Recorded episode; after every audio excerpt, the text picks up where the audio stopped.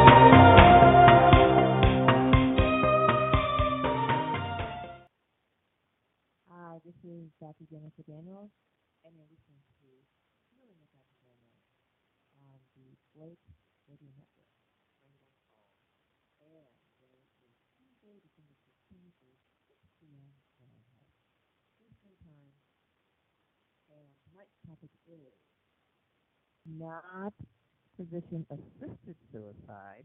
This is physician suicide, where instead of physician killing thyself, the physician kills thyself. And this is uh.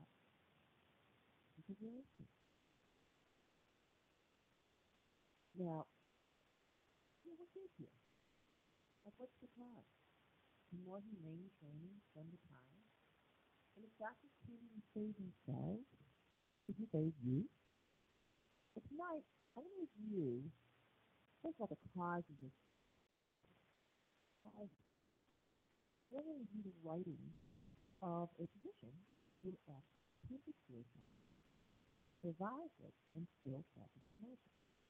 This is combined with uh, available figures on with their stories for. And as always, think and so first of all, we have to be clear uh, you know, suicide? Well, suicide is when a person dies their own hand. So I announce I'm having technical issues tonight. And um, we're going to do the best we can. If you're not able to hear the show, uh, you'll have to catch the replay.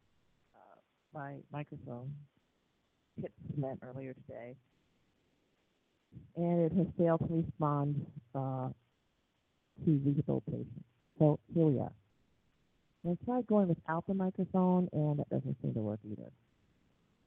So we're going to just do the best we can tonight, and that's basically dying at one hand. Now, I was told in medical school, and how you as a, as a member of the public were told the same thing, is that people commit suicide because they are depressed. In other words, they're sad. There actually is not much evidence to support this, that people commit suicide because they're sad. It turns out that of all the deaths that occur every year in the United States, 1.5% occur from suicide. It turns out that if you're depressed, and you die, there's a 2% chance that you commit suicide. So this is uh, not very convincing. In other words, of the depressed people who commit suicide, fewer than, or at most, 25% of those suicides can be attributed to the depression. In other words, the depression is not a determining factor here. There's 75% that's, well, let's say, something else. So let's take a look at what that something else might be. Okay. First of all, let's take a look at medical studies. There's these medical studies all the time. You figure out, you know, take a look at these bunch of suicides and look back in the person's history, either the day, the week, the month, the year before they died. So, well, what what what could have caused this suicide? What what contributed to this suicide? Well, turns out that the biggest cause is drugs. Believe it or not, drugs, drug use. In medical school, we're taught, like I said, depression for suicide. A recent study by the Mayo Clinic, this is Mayo Clinic, that's this is doctor guys, indicates that the risk of a depressed person committing suicide, dying of suicide, is around two percent. And so the question is, where, what, what are the, what, what's going on? What, what could it possibly be? What they found was that suicide was triggered by events in a person's life. So it's more the events in a person's life than um, depression or, or lack of depression.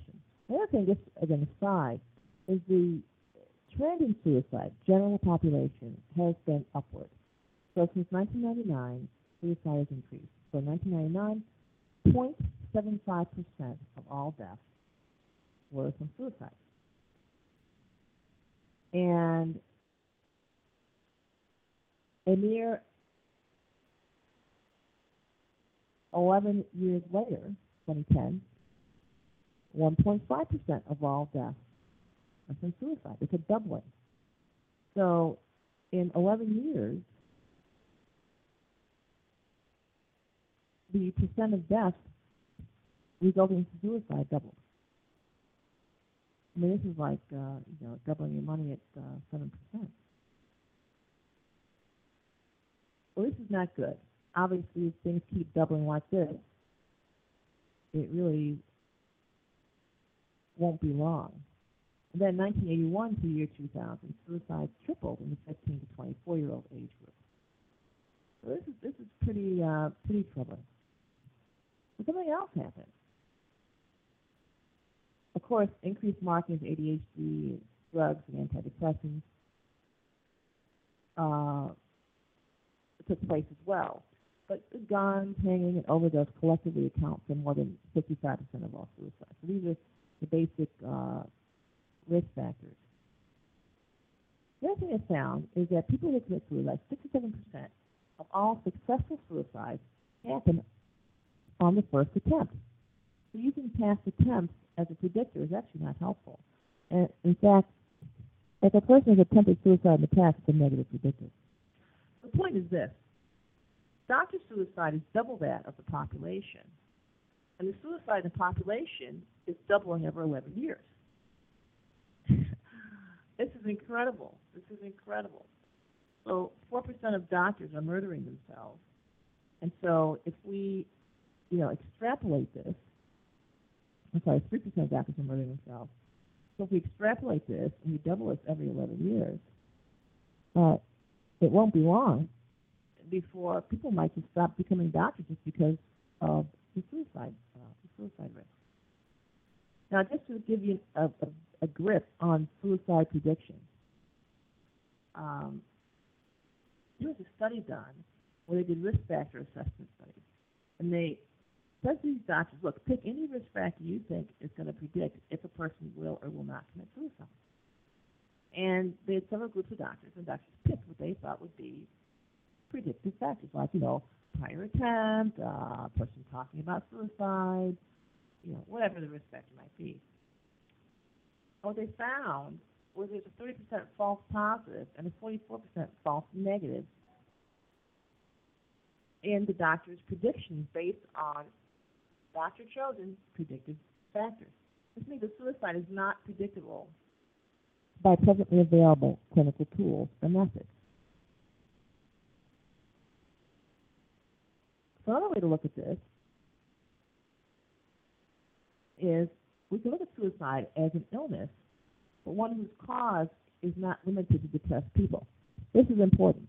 If you look at suicide only in depressed people, you're going to miss 75%, at least 75% of people who attempt suicide. And if you look at suicide in people who have a past history of suicide, of suicide attempts, you're going to miss 67% of suicides. These are people make an attempt. So with doctors, if I look at, first of all, my assumption is doctors are human.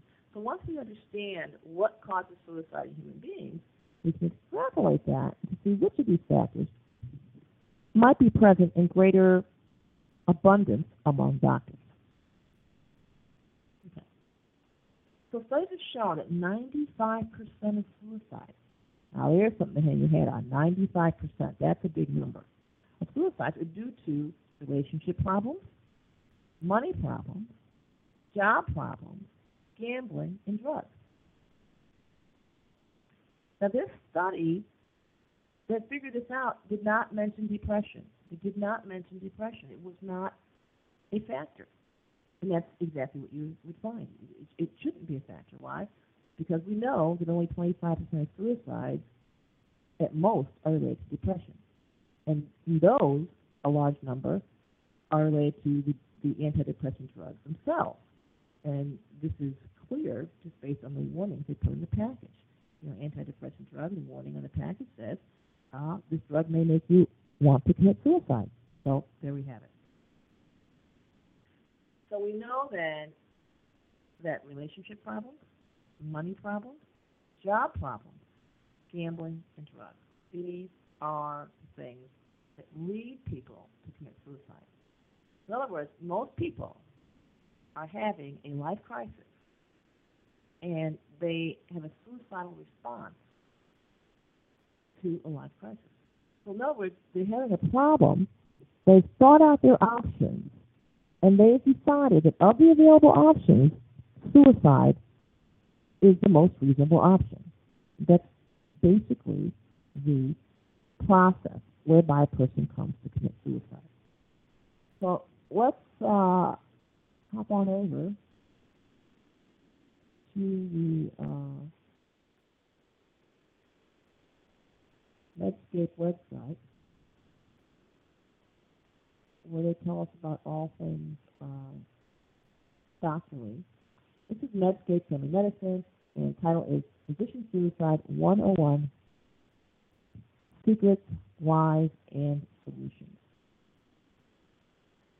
And they talk about the uh, doctors who successfully commit suicide. And of course, this is written by a doctor, Pamela Wible, who unsuccessfully attempted suicide uh, during her training. And so the question then is, what are the problems that doctors might have in abundance?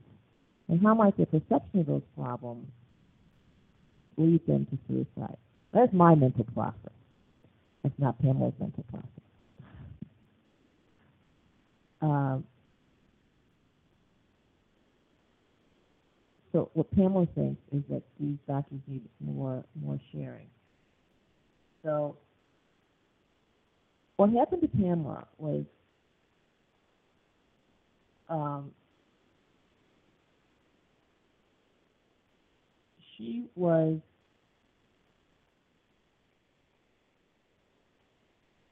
uh, actually this is her story in her words. Pamela, that would be her, happy two-year-old girl, stood up to adults, negotiated away at bedtime, persuaded her dad to get Slurpees and candy bars for dinner. In other words, this is a this is a pattern of success. This kid basically was able to get her way in areas she thought was important. Life was good until her first year of medical school. Just a few months into med school, she developed major depression due to what she calls barbaric and inhumane medical training. In other words, you, you take a person who's had a string of life successes, let's say.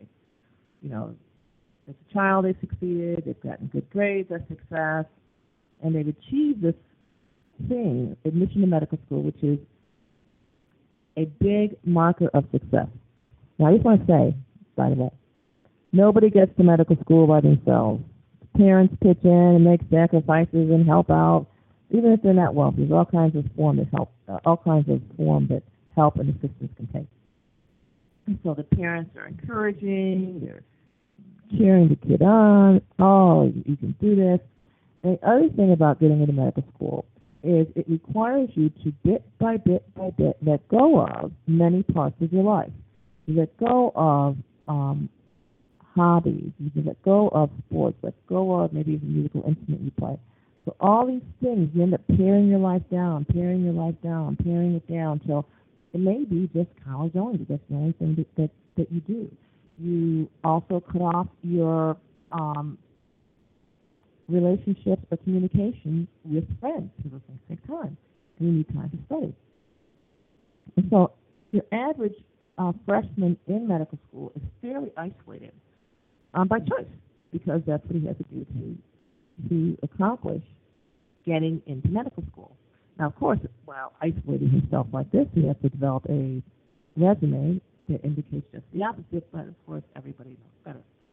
And so you have then a person who has surrounded themselves by people who are as obsessed with them becoming doctors as they are. And then they enter medical school and they receive what, by this doctor's own admission, is barbaric and inhumane medical training. And uh, so she she got through that. So years later, set up with assembly line medicine, she became suicidal. And the only difference between her and other uh, people who attempted is that she survived and is now speaking for the others who cannot. And it's nice of her to speak for them, but quite frankly, you have to question can she really speak for them? Because after all, they succeeded and she didn't. So there might have been a, a different level of intention there. But we will dismiss that. The point here is you take a person who's honed their life down, who's got their value system aligned with I'm either a doctor or I'm nothing. And then they go into medical school, and the first thing they're confronted with uh, in the first year of training is maltreatment, being told that they don't matter, being told that they're not important, even being told that they're stupid, which of course for someone who's worked so hard to study is probably a huge insult. And because they've narrowed their personal evaluation down to such a narrow, fine point, when that point fails, there's not another uh, marker of evaluation. The person has a very linear view of their value as uh, as a human being. And let's just take a look at a couple of uh, case case studies. This is uh, Caitlin, and Caitlin never gave her parents any problem. Very obedient person, and uh, she never needed any work with her, any help with her homework, and she's an ultra ultra obedient person. Um, in high school, she's a deep thinker, an artist, a poet, and um, she was observed by others to be one of the happiest people on this earth. So again, she was a total, complete conformist, very happy with it, really thrived on this incredible positive feedback from being good at areas where other people set the rules. Now, even though she appeared to be the happiest person on earth, she's an introvert with social anxiety, few close friends, but none in medical school. Everybody's busy studying, and people just went their way. She told her mom, and she was desperately lonely. Her perfectionism worsened. In other words, she focused even more and more on narrow and narrow spectrum. She wanted a strict diet, started running marathons, lost weight. Again, perfectionism, control, narrowly focused. Excellent grades in medical school, unfortunately, oh, she got excellent grades in her part one of her medical board, and um, she didn't get to see her outstanding results because she did a helium overdose and killed herself. And she left a two-page suicide note in which she claimed lifelong depression, but hid it to protect her family and herself. That's that's what her that's what her claim. And uh, of course, the author believes that Caitlin suffered more from being different and isolated due to her high intellect. Okay, this is interesting because in medical school, um, your thought processes are literally monitored. I mean, if you express an opinion that's not straight down the middle of the road, that's paid for you, you get negative feedback. And so it's extreme pressure to be just like the other medical students, to have exactly the same values as they had. And one big thing in medical school is, is, is these students are indoctrinated to control the decisions that patients make. And one way that we are told to control the decisions is that we have the rule book. We know how they should decide. And I said, really? How do we figure all that out? And they said, well, we use a Judeo-Christian ethic. I said, what the heck is that? Of course, my parents had never taken me to church, so I had no clue. I said, Judeo-Christian ethic? Would you write that out for me? I mean, what does that mean? Of course, they couldn't write it out for me. They said, well, you know, you'll catch on or you'll, you'll notice. And so the extreme conformity in medical school uh, wipes out all, you know, trace of, of uniqueness. And so this is the problem. Now, this is Caitlin's uh, suicide note, which I think is very instructional. Uh, this choice makes sense to me. I know I had such a seemingly bright future. I know I would have been a, such a successful doctor and wife and mother. But all I have ever desperately wished for is not feeling like existing would be preferable to being, not existing would be preferable to being who I am and living the life I live. This is the crux of doctor suicide. Is not existing would be preferable to being who they are and, live, and living the life that they live. And I, I think that needs to be looked at. Now, this author believes that if only the instruction process in medical school was more humane, then people would not commit suicide. Medical students would not commit suicide. And I suggest that's absolutely false. Absolutely false. Because doctors are being trained to murder in large numbers and in large, uh, you know, frequently and often.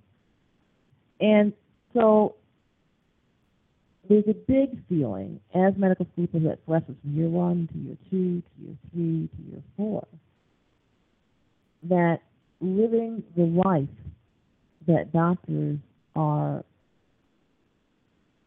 sentenced to living, we'll talk about that in a minute, and being who they are is something that is not desirable. It would rather be dead. So, so what is it that happens between entering medical school and leaving medical school? First of all, most doctors enter medical school wanting to help. You don't need to be a genius before you realize you're not being very helpful to anybody.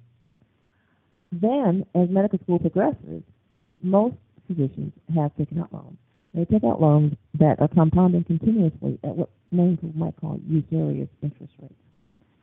And so as the medical school time progresses, the student's mind turns to, well, maybe I can't help people, but at least I can pay this debt.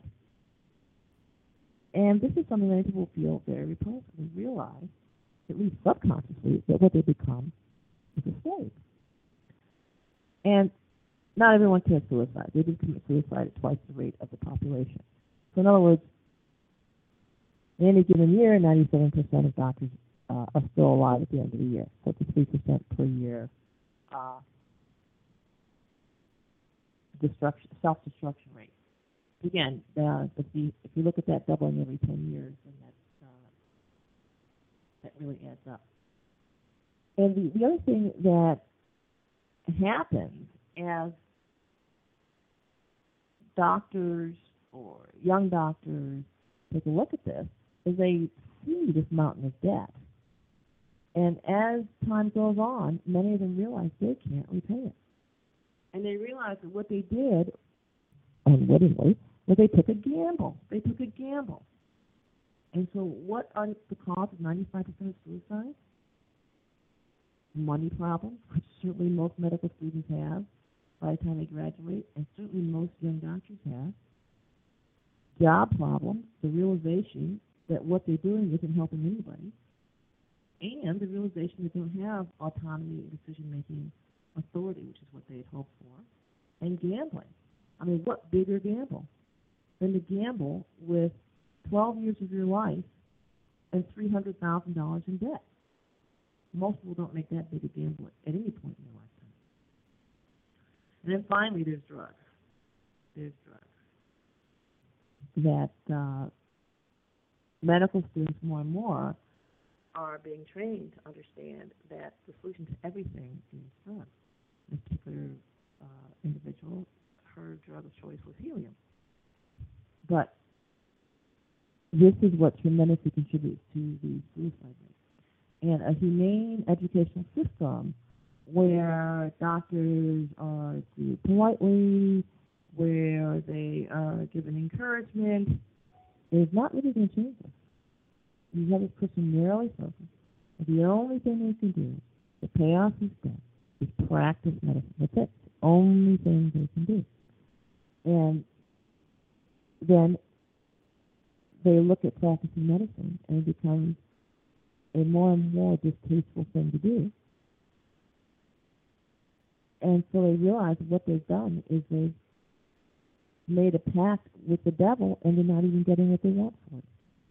They've made a, a pact to, in order to become a doctor, to have what perceived to be a high status uh, position, that they would obediently murder, that they would um, obediently order a test that gave no information.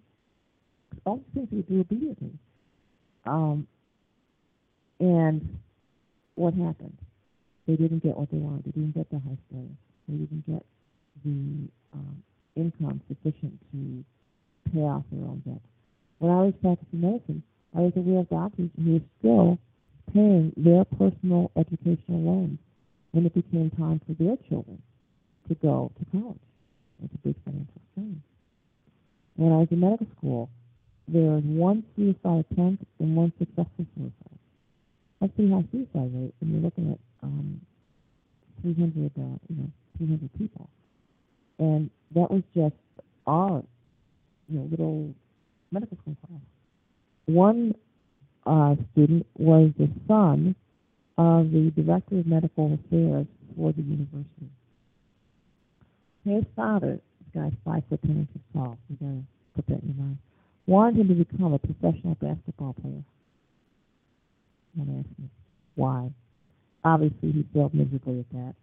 And then the father, being the being in charge of medical affairs, said to his son, "Okay, go to medical school." And his son was deeply concerned about matters of injustice around the globe, and uh, he went to Central America to help uh, freedom fighters and all kinds of things. Father had him kidnapped and brought back to uh, medical school, and he um, also promptly, it did take him about four months, he murdered himself with an injection of uh, potassium cyanide. Now, this is basically, I think, epitomizes the issue, which is many doctors have pay, are, I say paying themselves, they are paying into a corner where the only option, the only way out, appears to be suicide. Now, other doctors are more creative. They say, well, you know, it's a difficult job, but somebody's got to do it. And besides, if I follow the standard of care, I have uh, immunity. So this is this is the state of affairs.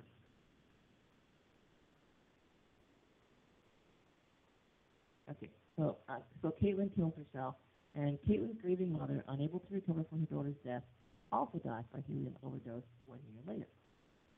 And so this is how invested these um, doctors are into becoming doctors, fulfilling their vision of what a positive thing it is to be a doctor. And then when they discover that it's not the positive thing they thought it was, they can't back out. Can you imagine if Caitlin had called home and said, Mom, I'm dropping out of medical school. I was deceived. I was defrauded. I'm out of here. Um, they lied to me. What do you think Caitlin's mother would have said to her? Caitlin. Oh, Caitlin, you must you must misapprehend this one. Why you must have misunderstood. Um, well, what you're saying can't be true. And how do I know that? Because I called home. I say I called home. I said, Mom, Mom, they're lying to me. They're they're, they're lying. They're, they're they're not telling me anything to help people. They're just they're just gonna they're just harming people. And and I'm not gonna learn anything gonna help Daddy's diabetes or my brother's schizophrenia or my mother's chronic pain. I'm not learning anything here that's gonna help any of you.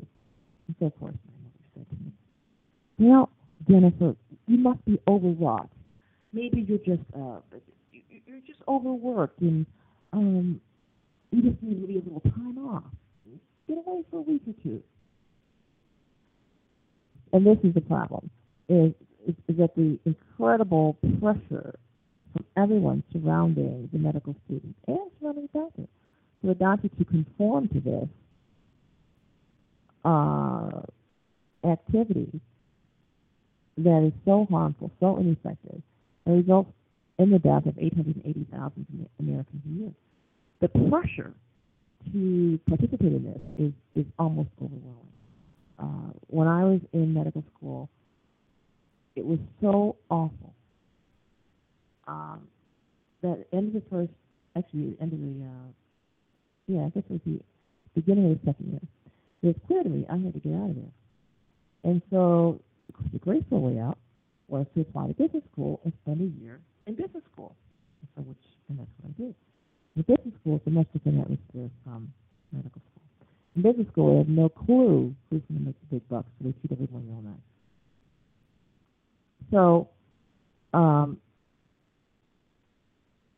whereas in medical school, they feel they can have a lot of control, which they can, over who makes money and who doesn't, because you have to get a license and keep a license. If you want to cut someone's income, why you just take the license away? There's that total control. Whereas in business school, running a business is not a licensed affair, there is no control over who might be a meaningful donor. And so then what they do is they um, treat everyone pretty nice. So I went to business school for a year and it was incredible. It was a VIP for a year.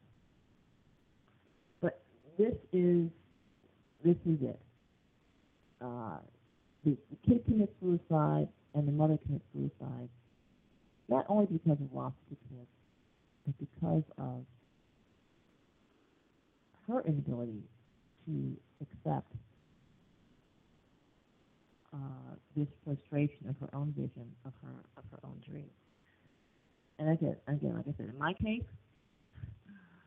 my mother said to me, and I don't think she meant it.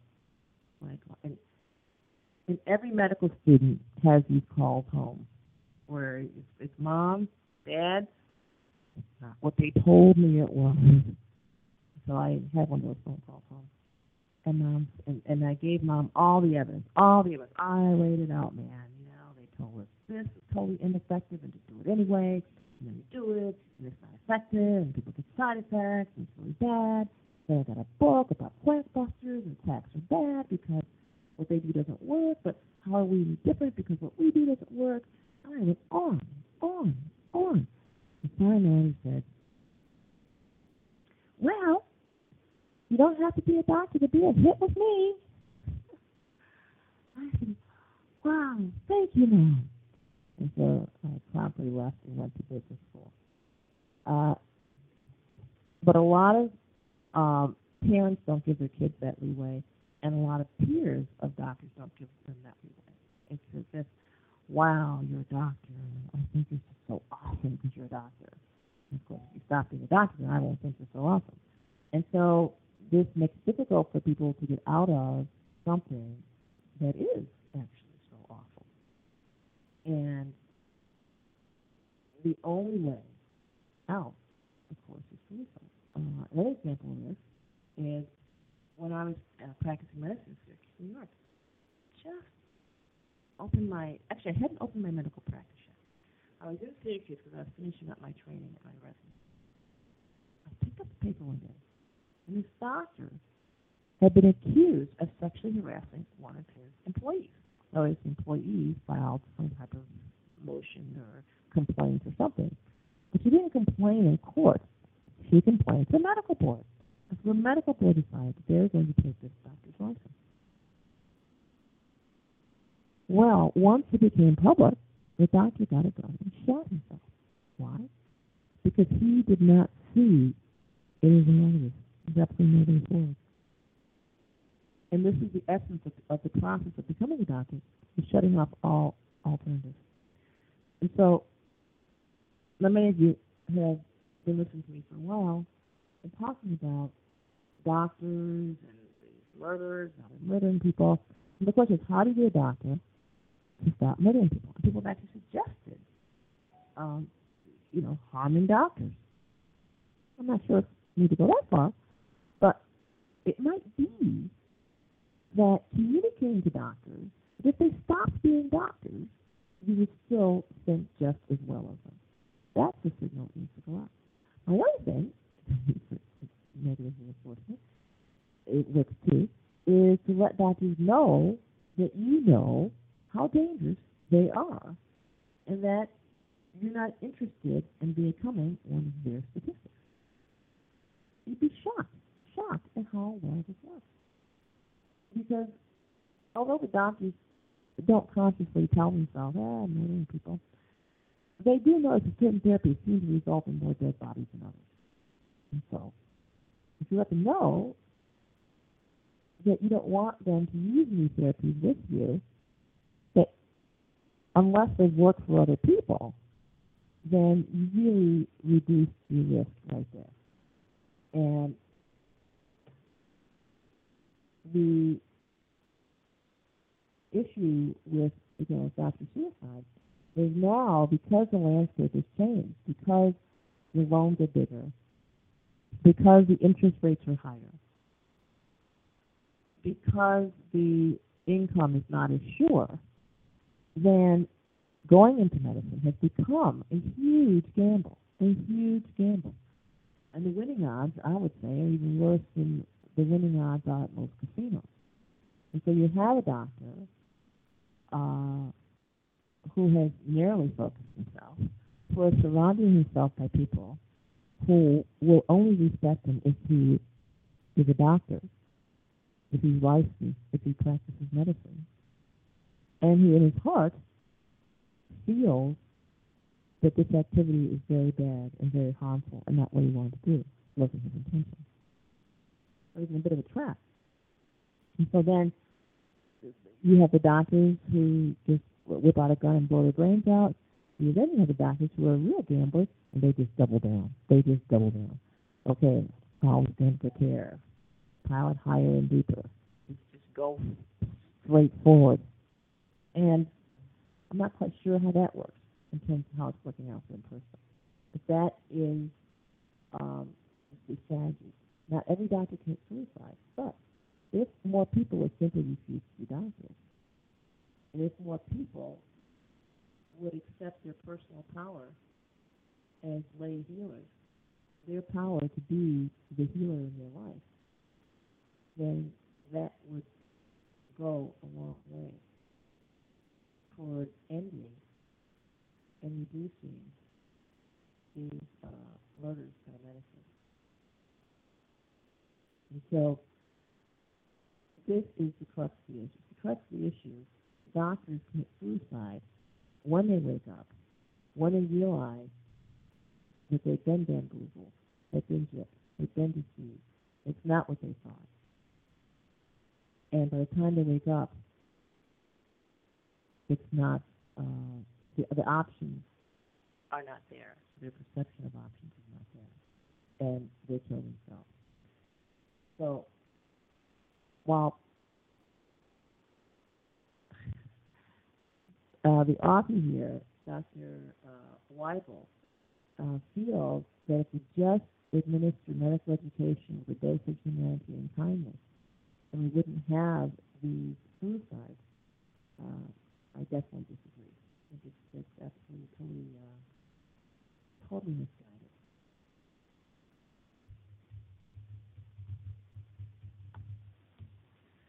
So, uh, why do doctors have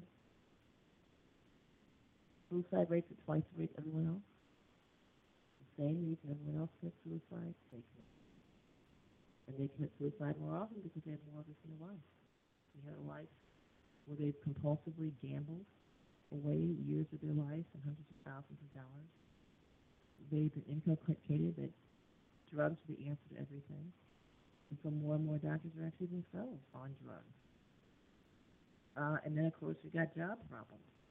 Problem is the job's not what they thought it was, and there's no way out. And of course, money problems because the loans are so high and the income is not commensurate with it. And then relationship problems because, well, there is no relationship. And so, so that is the situation. And this is why so many doctors are committing suicide. And obviously, if you're if you think you might commit suicide, the last person to go see a doctor because what's he going to tell you? No, sounds like a good idea to me. So that's definitely not. Uh, you know, you're better off going talking to a relative or a friend about it. So let's take questions.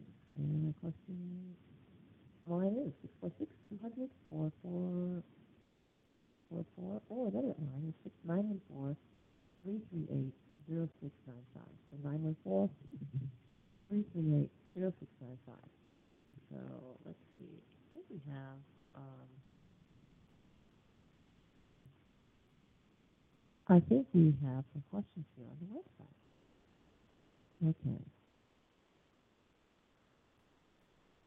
What about the belief that there's no such thing as too many drugs? Could this be a factor? Absolutely. Um, many people believe that doctors just drug their patients.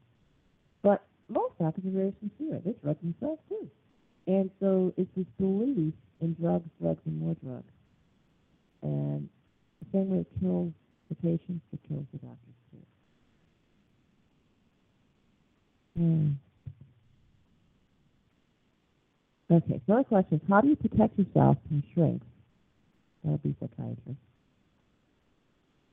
If you've already been hospitalized and are or were already in the system. That's true. That's a tough one. How do you protect yourself from stress if you've already been hospitalized and are or were already in the system? The, the first place is, of course, you've got to get some religion. And need to get a religion, and then when people uh, express to you that it's time for you to do something or that your behavior is bizarre, then you explain that according to your religion, this behavior is, is okay. That's one thing. The next thing you need to do, um, in terms of the shrink piece, is you've got to form an alliance with someone else who does not have a shrink history. And uh, that person would interface for you and vouch for you. So um, that is that is the problem, or that that's the, the, solution. So first off, you need to you need to get get yourself some religion. Doesn't matter which one. Pick whatever. Pick a Bible or the Quran. Um, pick a religious book, whatever it is, and find a church. Uh, I won't say church, religious building or group or whatever, and that is your only shield, really, is the practice of religion.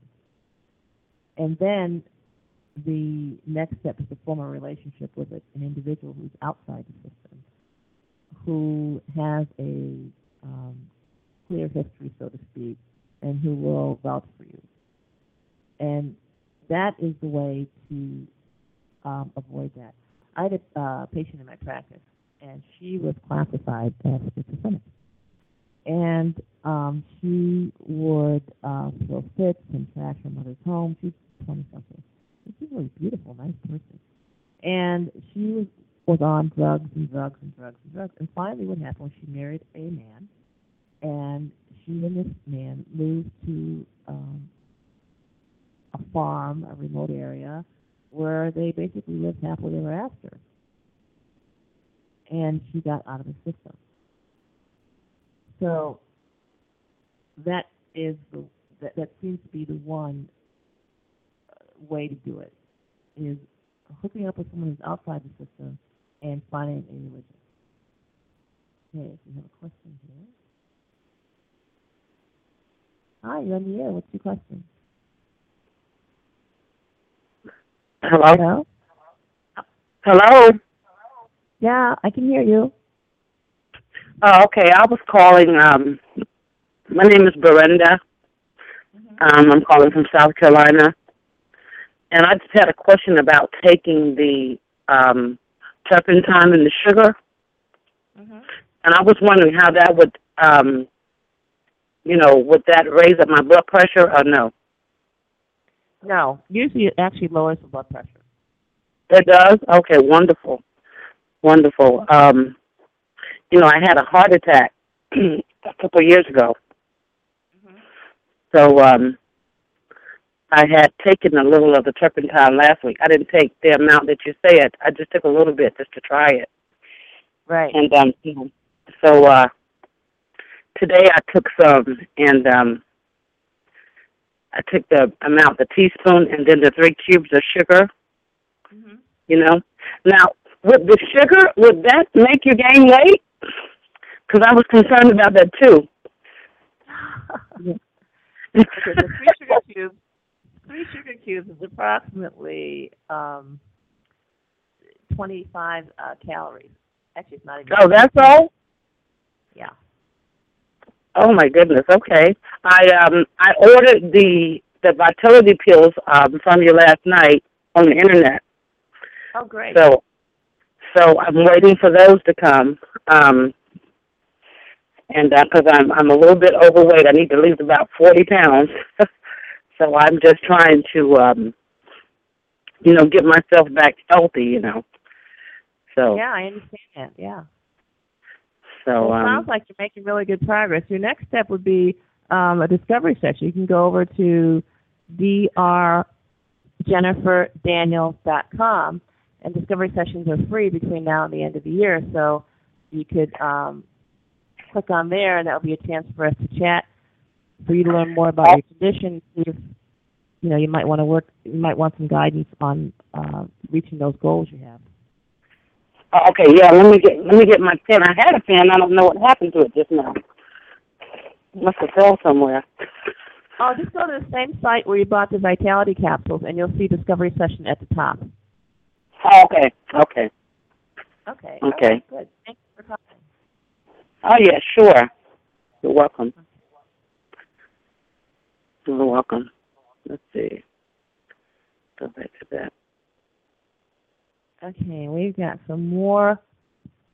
We've got some more questions in the chat room. Sister's granddaughter has the flu. Her daughter feels bad. She did not vaccinate. And sister called me today and asked if I'd call and reassure her. Okay. Well, the CDC has just announced that the flu shot is totally ineffective this season because they picked all the wrong strains to vaccinate against. This is shocking. This is shocking. You know, I was in practice in 1990 uh, to 2000. And every year, every year, the CDC made the same announcement. About this time, actually, November, December. Oh my God, we picked the wrong strain. The shot is totally ineffective. You need to get a second shot. Like, huh? If the first shot's not effective because it was made against the wrong strain, then how is getting a second shot going to be effective against the flu? And this is an annual announcement every year around December, just before January.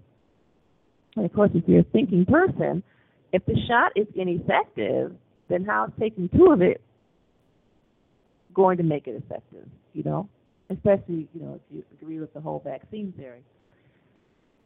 So, uh, the thing to tell your sister is that the flu shot has been declared by the CDC itself to be ineffective. Therefore, not getting the flu shot cannot possibly be responsible for anyone getting the flu because the shot this year is ineffective. There you go.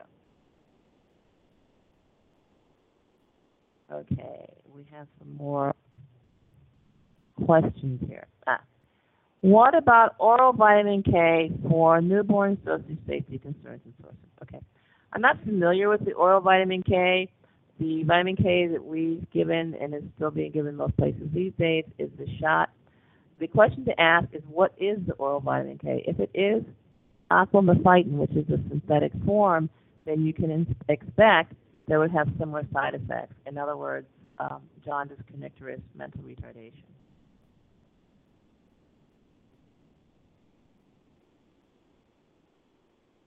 Okay.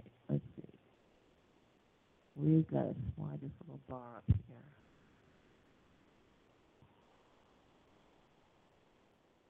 Okay, here's the question.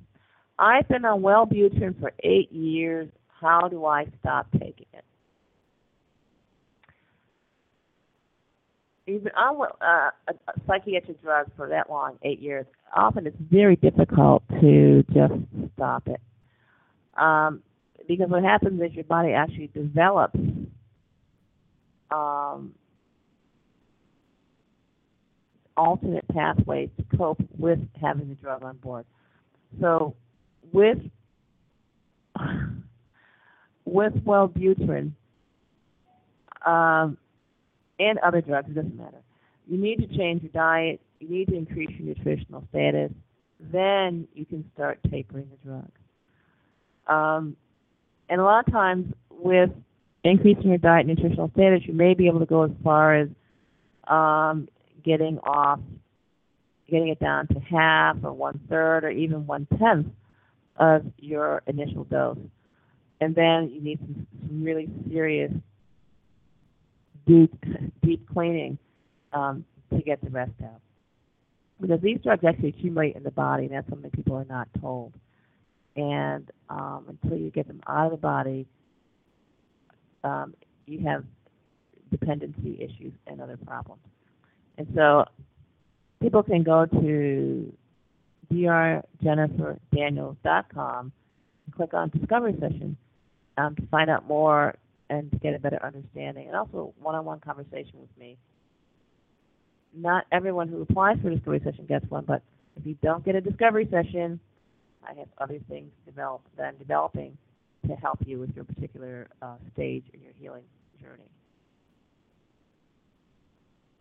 Okay, let's see what else we have. Okay, so the people in the chat room. Oh, I have a question. Somebody says, I'm wondering if I can take grind up small willow flower and eat it in capsules, or does it need to be boiled?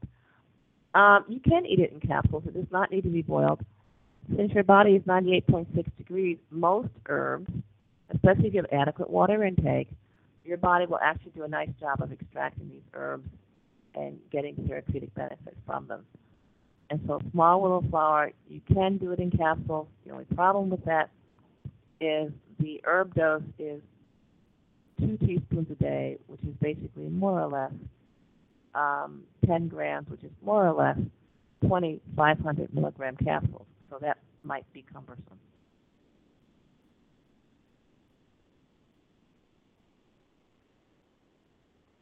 Okay, let's see what else we have. Oh, we have to mention, of course, that um, you're listening to Blake Radio Network. This is Rainbow Soul Healing with Dr. Daniels.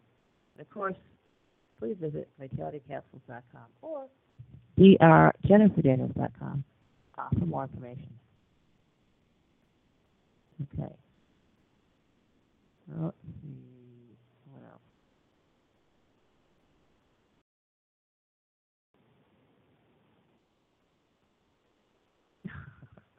else? okay. Uh, my friend who works with Kaiser told employees they would need to take the flu shot or wear masks and gloves until February. She decided to take the flu shot. Now, obviously, since we now know that the flu shot is useless, it's ineffective, been declared ineffective by the medical, um, you know, authority. Compelling people to wear a mask and gloves if they don't get the flu shot is simply an act of intimidation. And again, this is what makes it so tough for doctors and many other healthcare professionals when they're going into what they believe to be a, helpful field and they're exposed to nothing but um, intimidation and torture, as in getting the flu shot. Well, that's it for today. The end of our show. Doctor suicide, and we will see you next week. And next week's show title is yet to be announced, but we will be broadcasting from Rio de Janeiro. Yep, we will be broadcasting from Rio. We will see you then.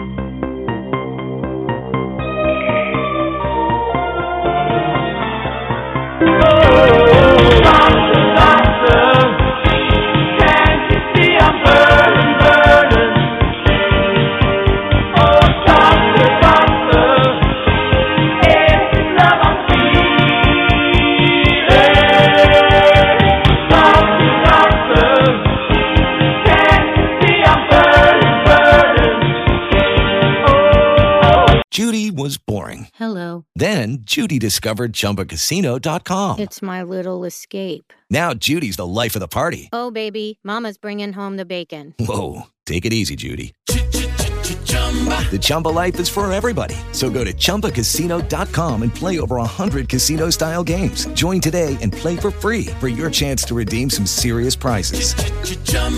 ChumbaCasino.com. No purchase necessary. Void where prohibited by law. 18 plus terms and conditions apply. See website for details.